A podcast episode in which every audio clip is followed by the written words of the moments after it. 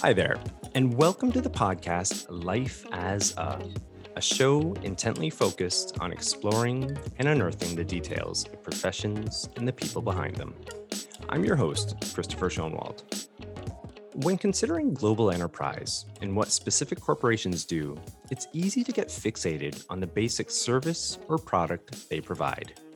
Nike makes shoes, Amazon operates an online marketplace service, Microsoft makes software, However, we all know that such global conglomerates are involved in more, much more, as far as operations and services go. Take a company like Panasonic, for example. It has over 260,000 employees and roughly 580 subsidiaries around the world involved in the production and selling of a wide range of products and services, including air conditioners, refrigerators, lighting, television, personal computers, mobile phones, audio equipment, cameras, broadcasting equipment, semiconductors, bicycles, and so on. Now, keeping a multinational corporation like that on track and aligned is no simple task. It requires a certain degree of sophistication involving effective governance and strategy. To add to the complexity is the fact that these companies exist in markets that are themselves in a constant state of their own flux, as driven by hyper connected economies. Within the last several years, it is this last point which has driven corporations to innovate and adapt as far as finding more effective ways to navigate this ever changing landscape. What have they done, you ask? What has been their proverbial ace in the hole to handle all of this? Well, without a question, part of the answer surely lies with the enhanced role of corporate general counsel, as well as a larger voice from legal and compliance experts. Now, it's rare to get a peek into how such a mechanism exercises itself and extends influence in a major multinational corporation. However, our esteemed guest today will provide all of that, and I suspect much more. Laurence Bates has provided legal counsel for over three decades to some of the largest business entities in Japan. He has held executive level positions at General Electric and the Lixil Group Corporation over that time. Most recently, he served as Managing Executive Officer, General Counsel, Chief Risk Management Officer, and Chief Compliance Officer for Panasonic Corporation, a position and role in which he was the first appointed non Japanese board member in the company's illustrious history. Laurence's impressive communicative skills that being fluency in both Mandarin Chinese and Japanese, coupled with a stellar educational background with degrees from Yale University and Harvard Law School, set Laurence on a path not many have trailblazed through. Laurence's deep knowledge, awareness, and passion relating to legal and compliance issues has helped bring those points to the forefront of the companies he has served within. In fact, in one case, this recognition amounted to a rare act within a listed Japanese company, that being the establishment of a new executive position centered on legal and compliance issues, of which Larry was naturally appointed to. Outside of his corporate career, Laurence has also been active in many other respects. He has taught international economic law on the Faculty of Law at Tokyo University and has been an active member of the Tokyo expat community, holding the presidency of the ACCJ, American Chamber of Commerce Japan, in 2013. Laurence is also engaged with the Japan based Lawyers for LGBT and Allies Network to promote marriage equality in Japan, the only country in the G7 that does not fully recognize same sex partnerships. And with all of that in mind, Laurence, welcome. Thank you very much, Chris. It's a pleasure to be here. And uh, please do call me Larry uh, going forward. I'm sure. I was just about to, to, to ask you about that. All right, will do. Yeah, it's an honor to have you on. So, without further ado, why don't we get right into things? Sure. All right. Well, the first segment is something called Coloring Wikipedia. And as my listeners would know, it's basically a segment where I just read off a definition of the profession, what the guest does. Um, I like to do it for a couple of reasons. One, it brings everyone up to speed. And then two, I think it offers like a nice jumping off point for the guest to kind of examine, you know, the, the, the way the position is presented, at least as far as Wikipedia and how they go about it.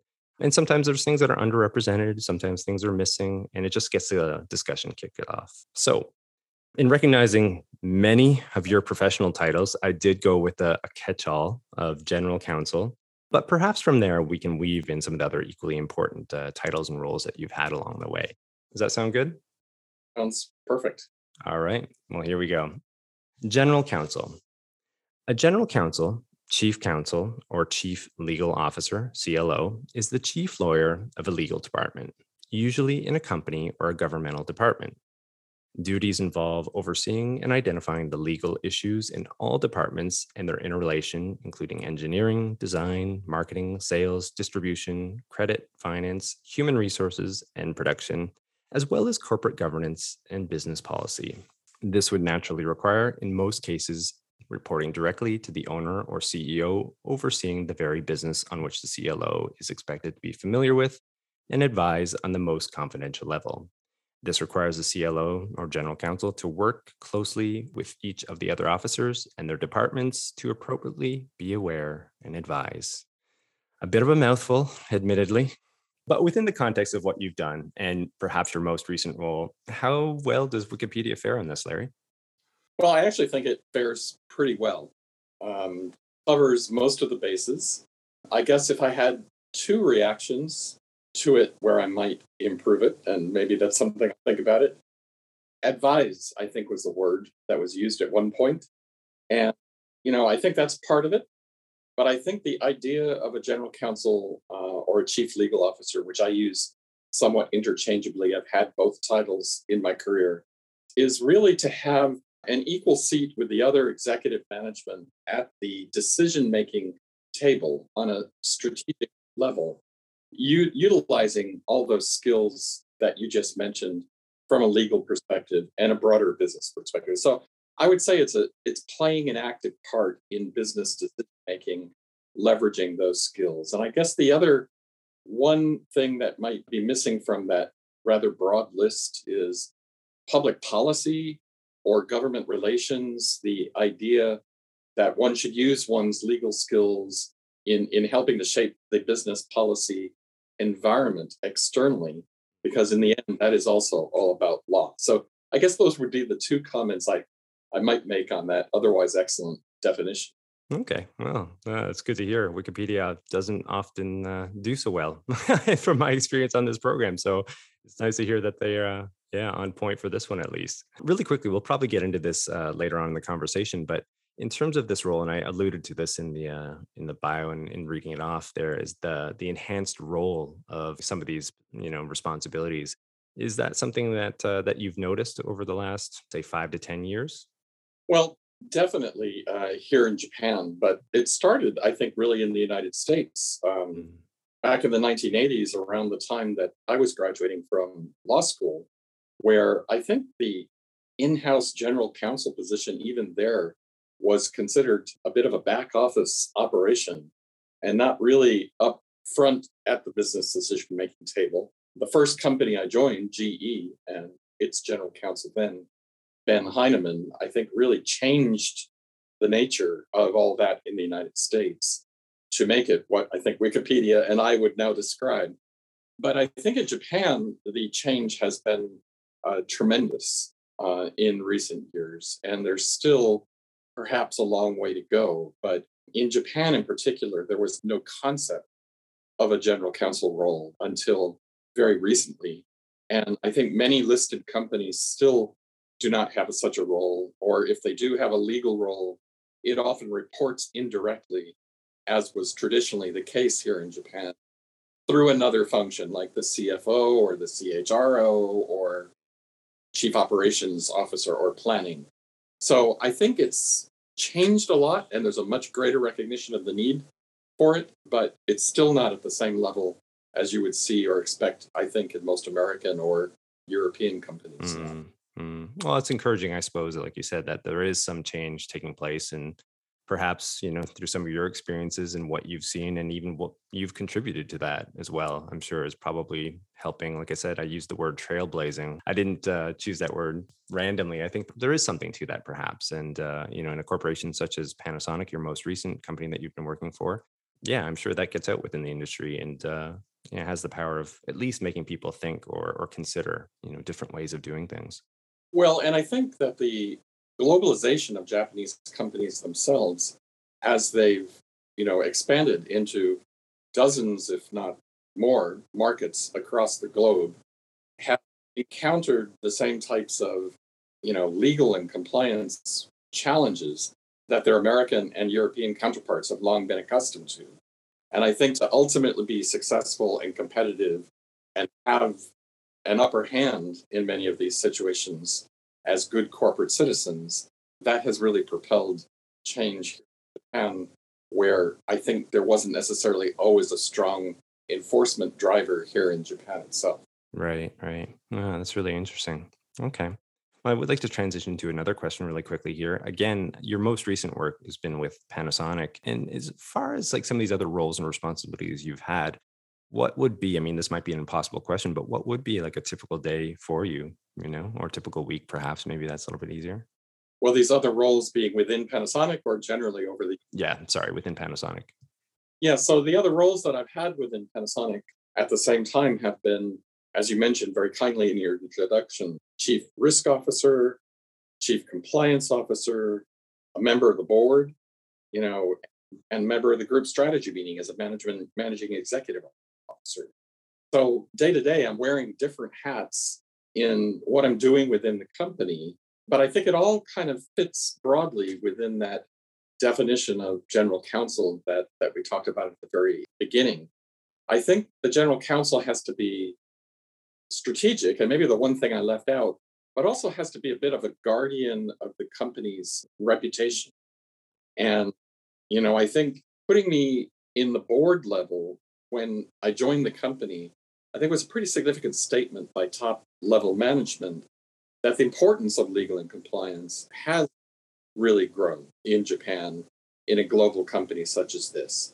And so I have to play a role there that's a little bit different day to day than what I do on an operational basis, you know, in terms of strategy and really making key fundamental decisions for the direction of the company. But day to day, you know, my biggest priorities over the past four years have been how to really build a compliance global infrastructure, the human resources and the organization around that. And really, you would be surprised perhaps that the role of general counsel contains as much human resource uh, work as it does because building the organization and the people are critically important. Yeah, most definitely. And I guess, I mean, again, stepping into that position, which I'd mentioned as well, didn't really exist before you moved into it. I'm sure there was a lot of feeling out, not only on your behalf, but probably within internally, the people that you're working with and, and how their roles are attached to your responsibilities and so on and so forth. I'm sure there was a lot of give and take there and feeling each other out. And, and, and I, I think compliance, you know, might have been a fundamental driver in the first instance, which is why we added the title of chief compliance officer to the general counsel title. Yeah. I think, in my view, compliance is fundamentally a role of the general counsel in any case. Okay. But Panasonic had a recent history in the early 2000s of experiences in a negative sense with global cartels and competition law issues and more recently, a Foreign Corrupt Practices Act bribery issue involving avionics subsidiary in the United States. So, you know, there was, I think, a top level recognition that there needed to be a different or an additional voice at the table with the right expertise that had not been there before. Yeah. Yeah. Okay. Well, I think that uh, that paints a much clearer picture for a lot of listeners. I know it does for me. So thank you for sharing that. Sure. Sure. Perhaps we could transition into a new segment here. Basically, we can continue this back and forth uh, in a Q&A discovery. And the first question I have here is within the context of this talk, you know, I was thinking that maybe we could get a quick overview, you know, of some of your backstory, of your journey, of what led you into, you know, all this professional success that you've experienced across your career, particular moments or experiences that in reflection now were, you know, critical junctures perhaps leading to uh, to present day and where you've ended up essentially. Could you speak to that? Well, I think, you know, I joined General Electric back in 1992 by, you know, on the basis of a call from a recruiter. Five days after I had been witnessing on Japanese national television a story about uh, a bribery case at then uh, General Electric's medical systems subsidiary okay. um, here in Tokyo. And, you know, I had not thought about joining a corporation when I originally studied law and had and was working in a law firm, but wanted to, to combine it with my, you know, cultural skills and language skills.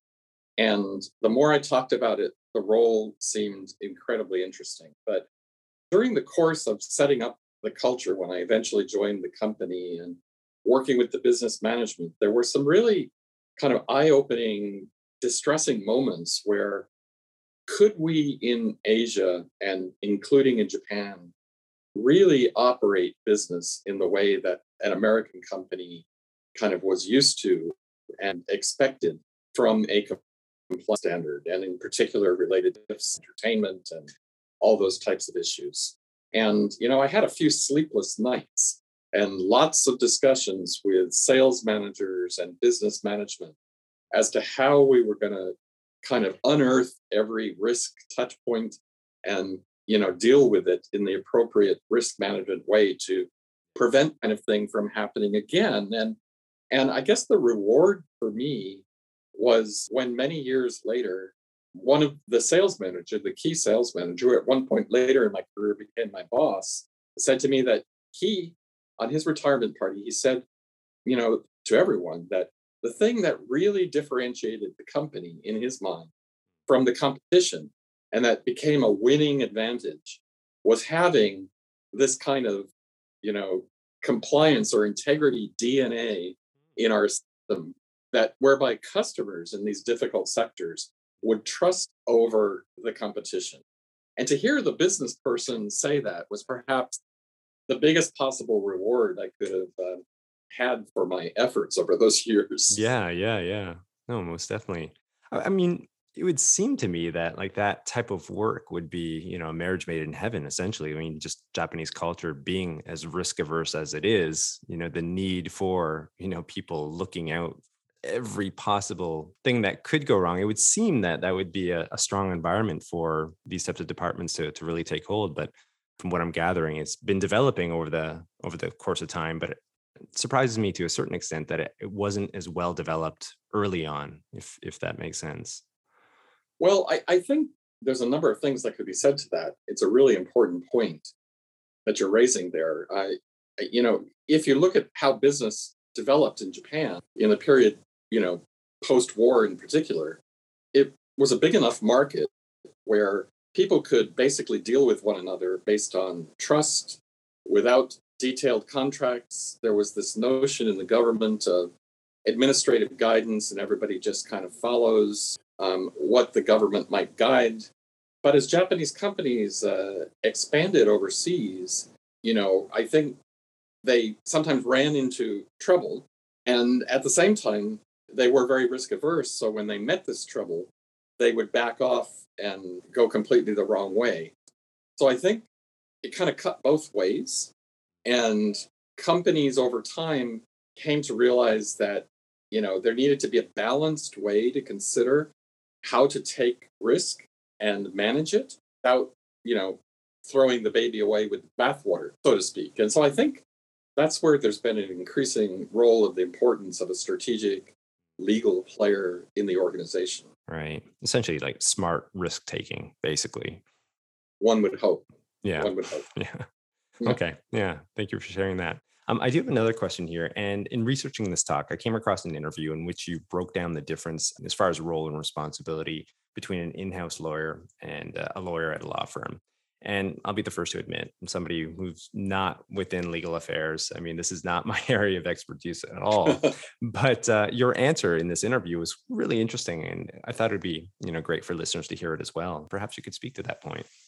Well, I don't first of all, I don't want to say anything negative about the lives or careers of people in law firms because so many of my classmates uh, from law school have pursued excellent careers. And you know, as an in-house lawyer, I need the expertise that I can find uh, in the best law firm situation. So it's very much of a symbiotic relationship. But to me, when I talk to people about coming in-house, which was traditionally not considered to be a desirable career from a elite law school background you know i emphasize a few points and one of those points is is what has really appealed to me most during the course of my career has been the ability to be close to the decision making, which again goes back to the definition we were talking about at the beginning. Often a client will come to you in a law firm and only share with you what they think they have to share with you in order to minimize their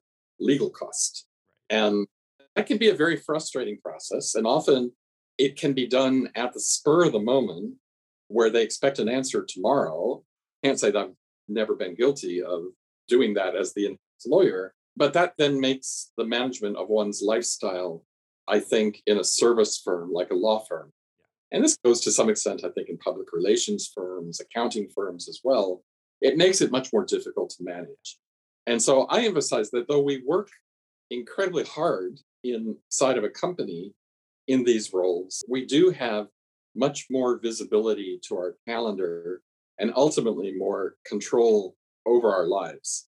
And, and so I think those are some of the key differences that I've seen in law firms versus in house positions over the years that has made it, I think, easier to attract people to these in house positions despite different compensation structures. Right, right and also too like i think you just at the top of that you know alluded to to a degree i mean that that point of being involved in the decision making process i mean there has to be a certain level of reward as well in that like personal satisfaction you know where your voice is heard and then you're seeing a company take a you know particular stance or a, a position on one particular issue and then seeing how that unfolds and obviously if it goes in the right way i mean there's going to be some satisfaction there. And even if it doesn't, I mean, you're, you're learning and growing in different ways, I suppose. There's a, a different degree of attachment, I guess, is what I'm trying to get at there. Well, I think you're absolutely right. And, and you own the issue for better or worse. Yeah.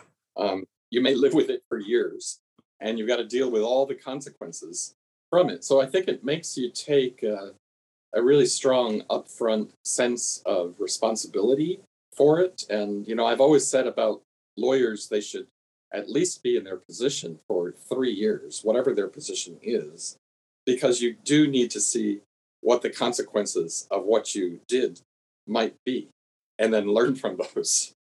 Well said. Well said. Okay, excellent. I do have another question here, and this is kind of within the context of you know culture, I guess. And we'd already mentioned, you've mentioned, you know, working for an American firm, obviously GE, and then you know having a big portion of your career within Asia, within Japan, and for some Japanese corporations. So, how would you define your roles within this context of culture? I'm sure there must have been some very different, you know, sort of experiences. Perhaps in this position in GE, you're expected to do A, B, and C. This exact same position, say within any of the Japanese corporations you've been involved with, maybe those roles or expectations were slightly different. I'd love to hear a little bit more about that. Well, well much of it is cultural, and of course, the U.S is the you know far and away the opposite extreme from Japan in some respects, being the most litigious country by far, say, in the world.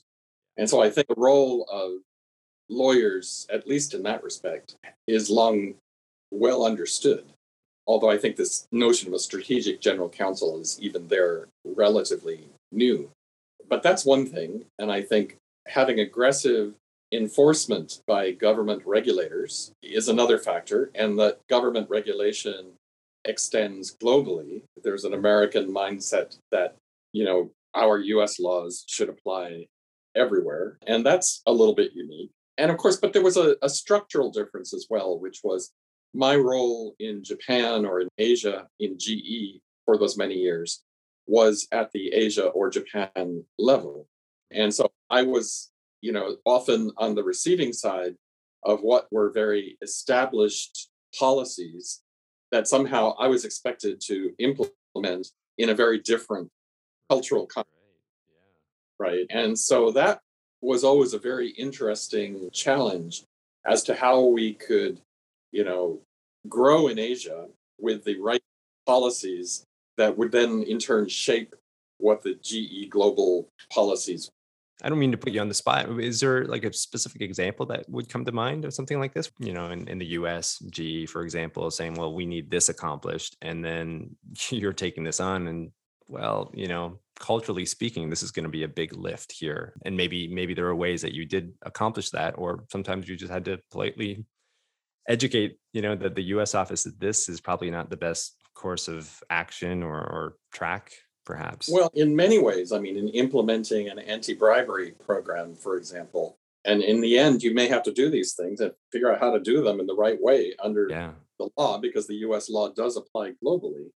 But in those days, I think it was kind of thought that your third party distributors and sales agents, if you were just telling them what they needed to do in their contract to keep you out of trouble, at least if you were doing that, you were going to be okay.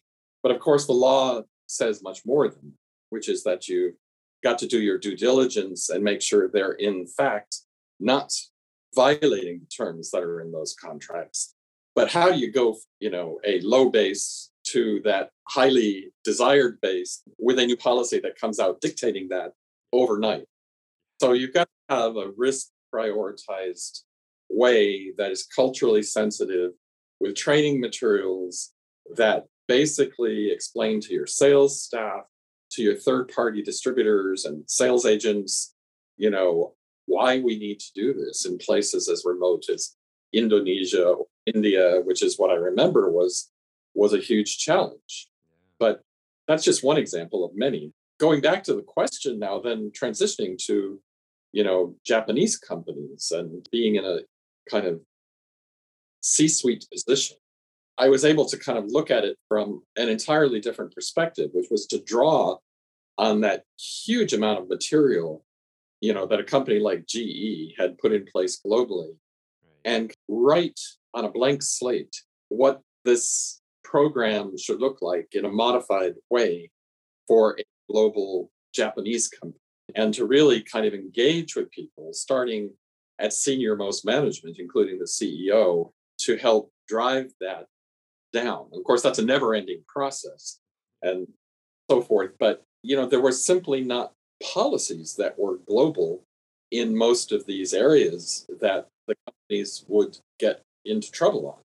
So it was a it was a, a, completely different perspective. And then how do you marry that with the laws and regulations in the many other countries which are the subsidiaries of these Japanese companies? But you know, that's really been the excitement and drawing on the US with its very extreme litigious kind of detailed case precedent culture.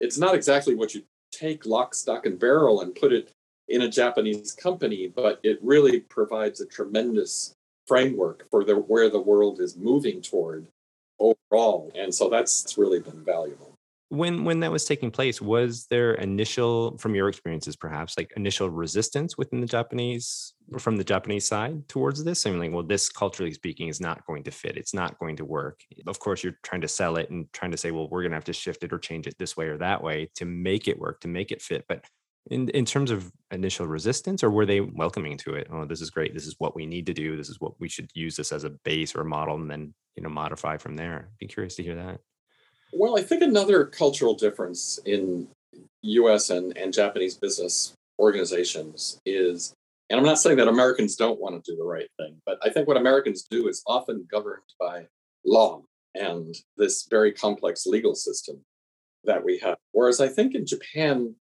there is what I would call, there's always exceptions, but a very strong natural sense of wanting to do the right thing.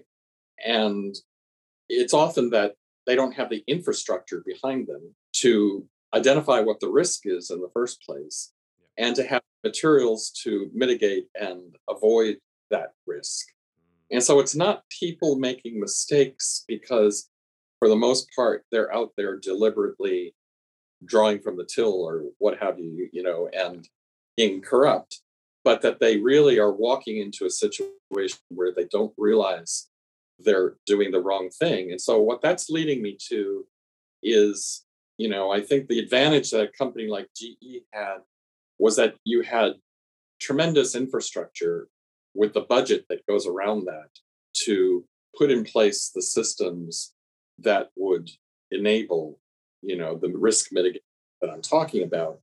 And so I think the hardest thing in Japanese companies has been not getting that initial understanding that seems okay because people understand when it's explained but really how do we you know quantify that and monetize it and build that into the ongoing budget process. It like any business endeavor, it requires investment.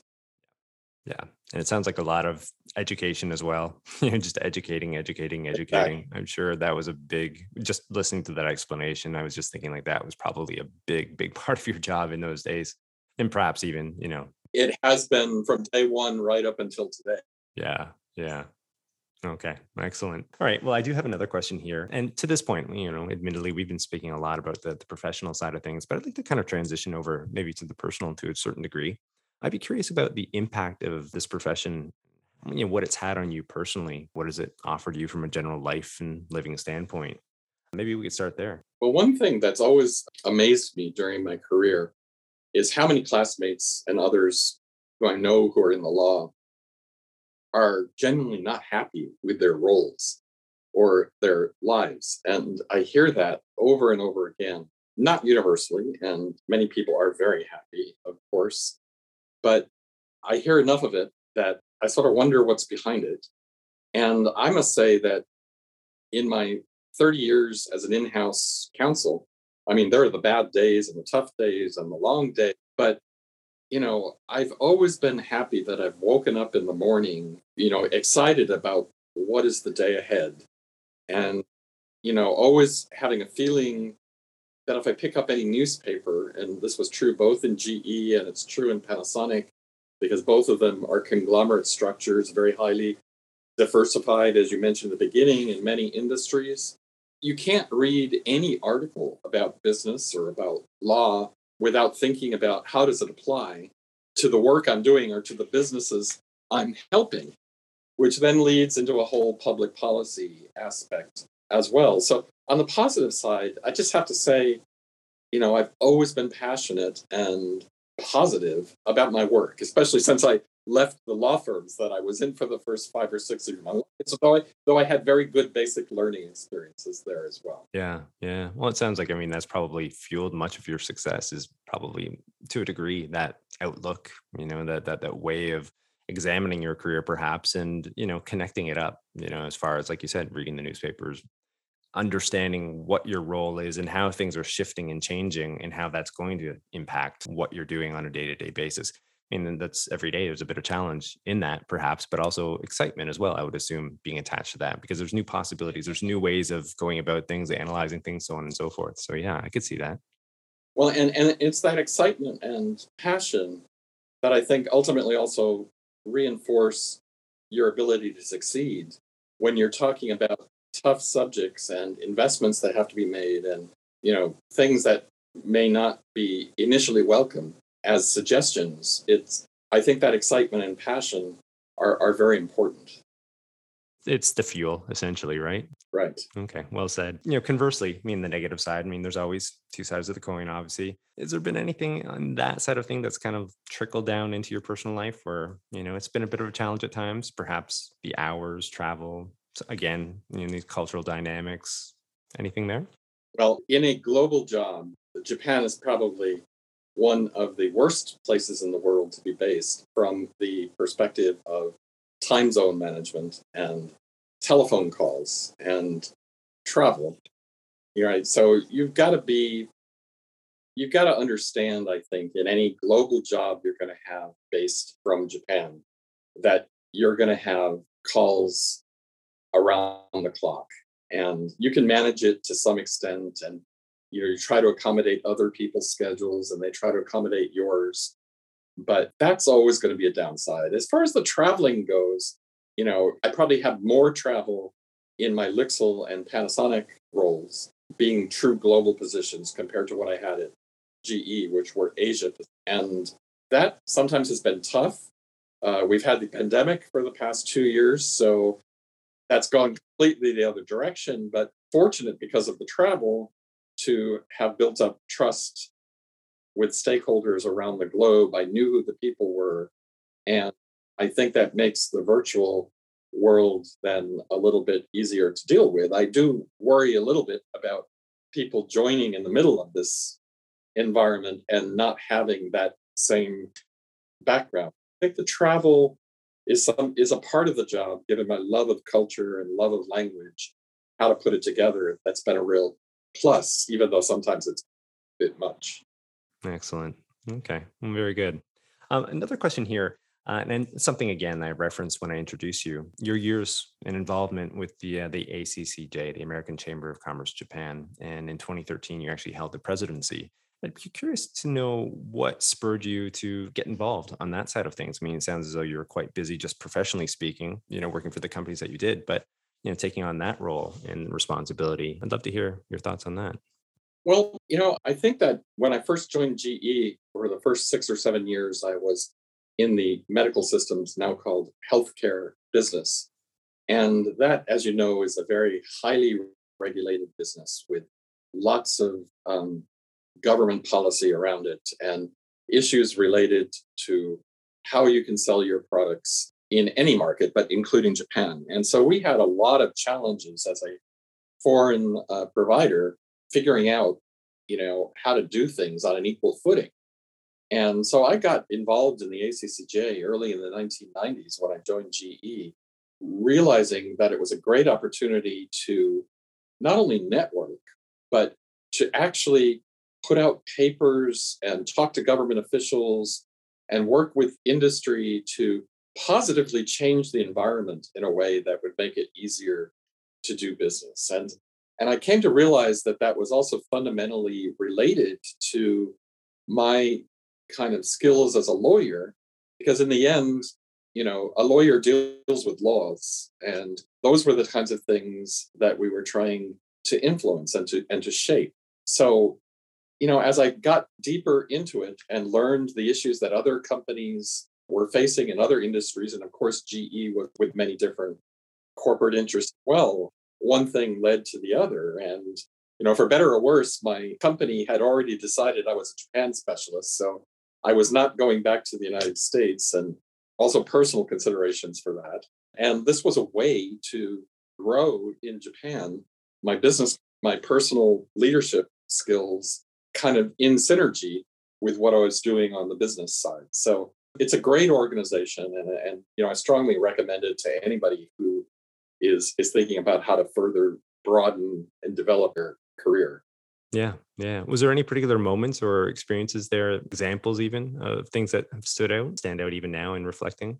Many things actually, but as in the year that I was president in uh, 2013, I remember having a, a call from a gentleman in the US Trade Representative Office in Washington one morning saying, you know, that the United States and Japan had agreed to that Japan would participate equally in the Trans Pacific Partnership process, which of course has gone not exactly anywhere since uh, 2016. But that was just an incredible moment because we had been working on it. It was just the time that the Abe administration had come in with its Abenomics program, and there was lots of constructive dialogue about making changes that would that would make both American and Japanese products more competitive in each other's countries and the rest of Asia, and in a way that would hopefully bring China into the fold one day. But you know, things sort of taken a turn in another direction. They sure have, but yeah, but I do recall as well. I mean, there was a lot of optimism around that. Highly exciting um, ways to be engaged with the business community and with the government here more broadly. Yeah. Okay. Excellent.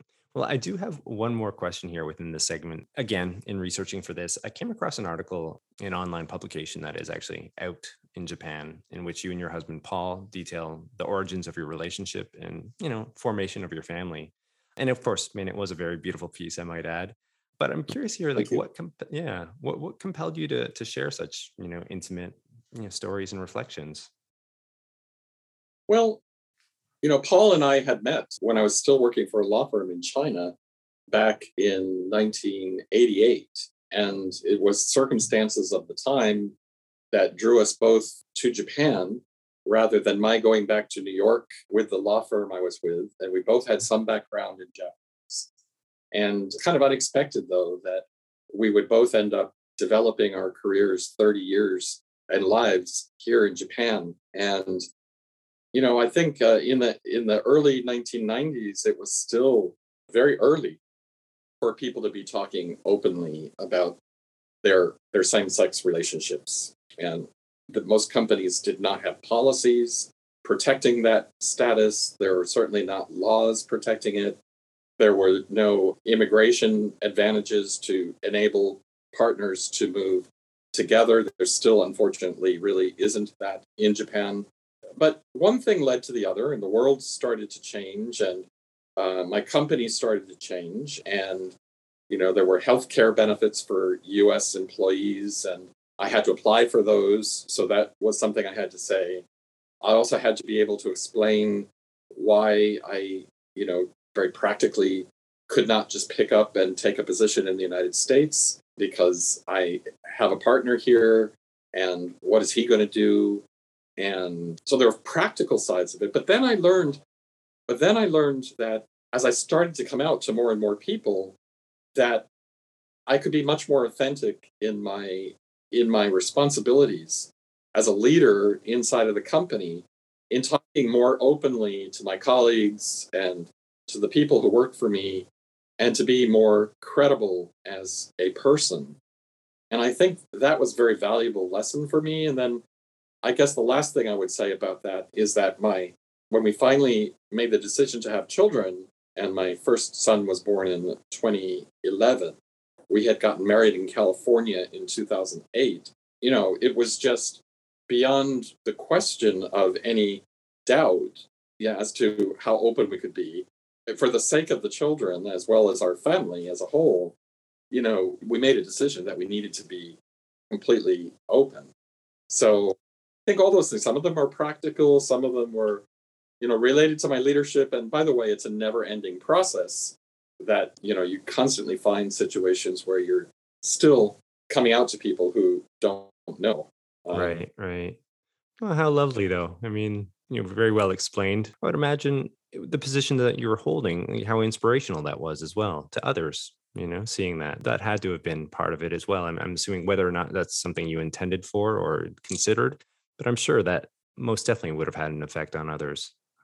Well, so that would definitely, and thank you for saying that, was what really got me to be more personally involved in the marriage equality effort and this ACCJ viewpoint that was ultimately put out on promoting that in Japan, which you alluded to at the beginning. And just then, in addition to that, feeling or being out there for people to see and to do interviews like this or what have you so that people can see there's a there's a future in the professional world and whatever profession they're in but they have to figure out themselves but there's others out there hopefully they can go to for support and recognize that it's possible.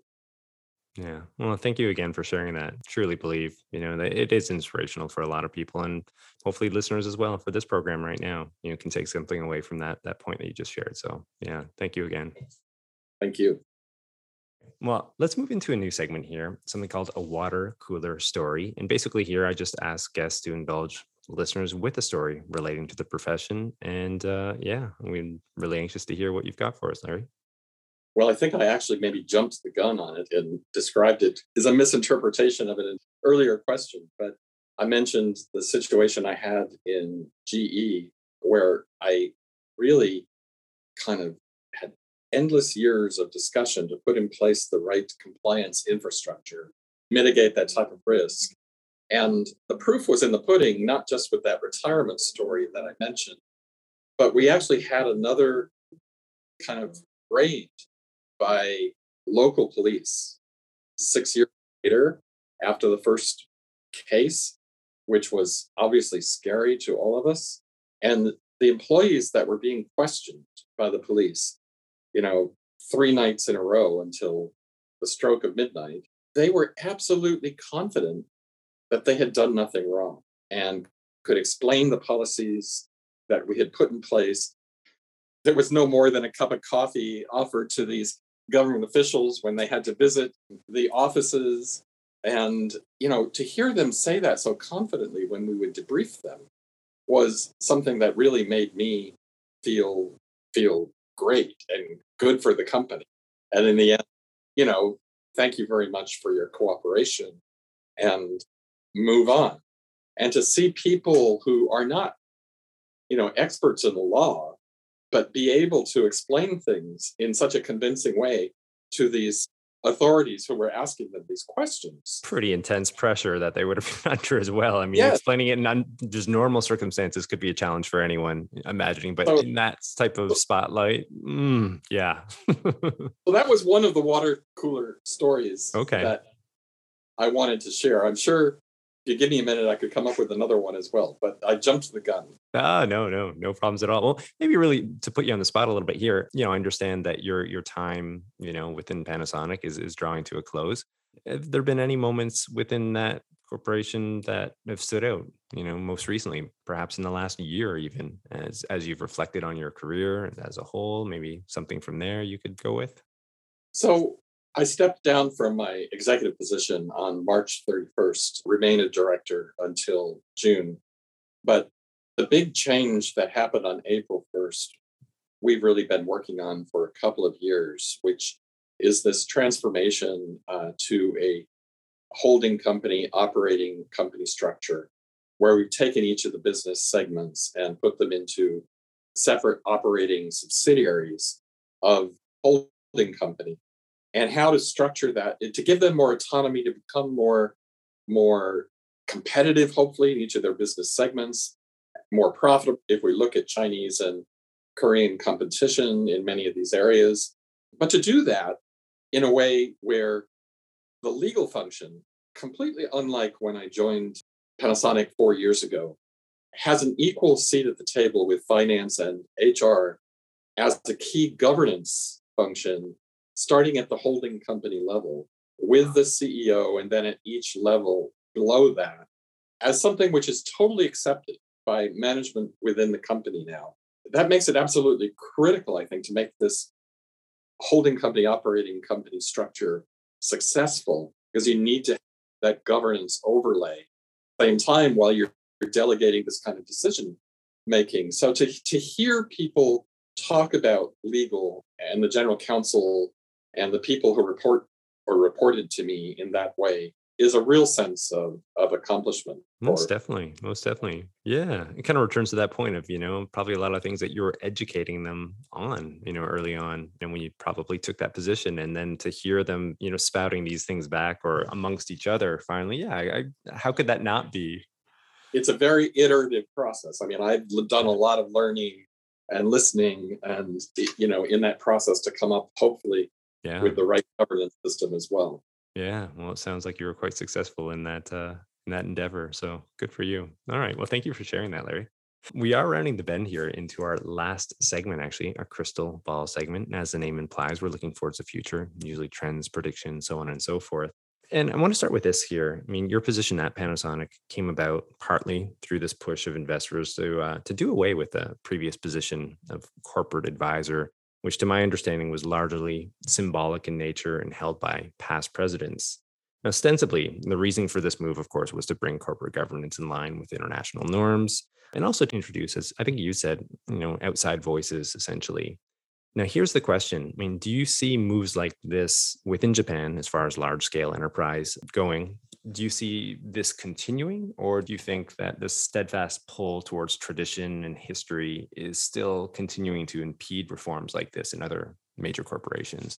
Well, I think it will continue, but I'd step back for a second. And, and in terms of, you know, I think Panasonic bringing me into the company, I do think that was part of a broader corporate governance transformation that Panasonic's been on for several years. But I think there was a specific need with respect to legal and compliance that, you know, was, was separate from that corporate advisor structure question as well.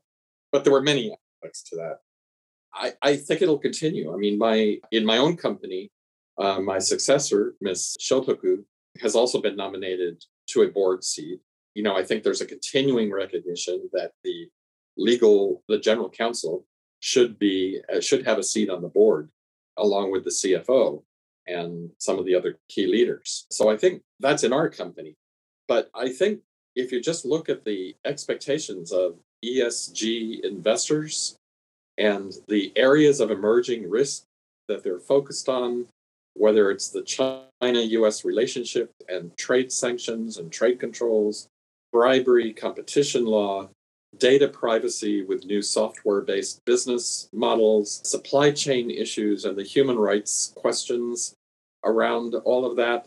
Um, I think it's regulators are moving in, you know, towards stronger enforcement. You have customers who are putting these types of provisions in our contracts that say, you know, you've got to be responsible for these issues in your supply chain.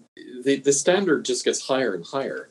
So I don't think it's possible for companies that want to operate competitively globally to to retreat fast they will be compelled to move forward in an environment where Japan itself you know doesn't necessarily enforce as many laws as strictly as as are done overseas but you know i think it's got to go in the continuing direction of better mm, yeah, it's interesting. I mean, it's kind of my job to overthink things, I guess. But uh, yeah, when I was just considering this question and eh, just understanding and being in Japan for nearly 20 years now, you know, some would say at times you know, the pace of change can be glacial for certain matters.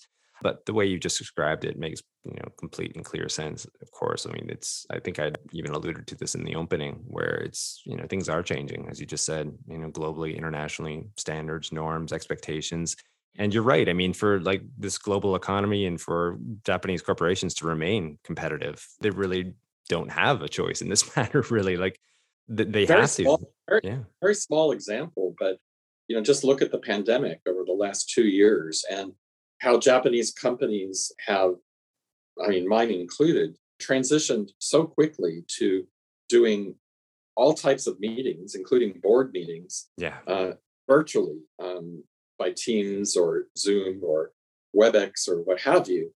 That is something, especially in Japan, which values the personal relationships as much as it does, one would have never imagined, I think, happening so quickly. So I think there's actually, I mean, for those of us who are here a long time, uh, we have long memories and we realize the difficulty of some things that have taken much longer to change than they should have. The, the marriage equality issue is something that comes to mind. But, you know, things do change here at the right moment if we keep pushing in the right direction. Okay, well, I'd like to close out with one final question here. Do you see any uh, other compliance issues that are coming down the line, perhaps, uh, you know, to ensure the competitiveness of, of, Japanese corporations? Perhaps you just answered that in your previous, you know, answer there. But is there anything else that you know you could speak to relating to this? I do think those are the big ones.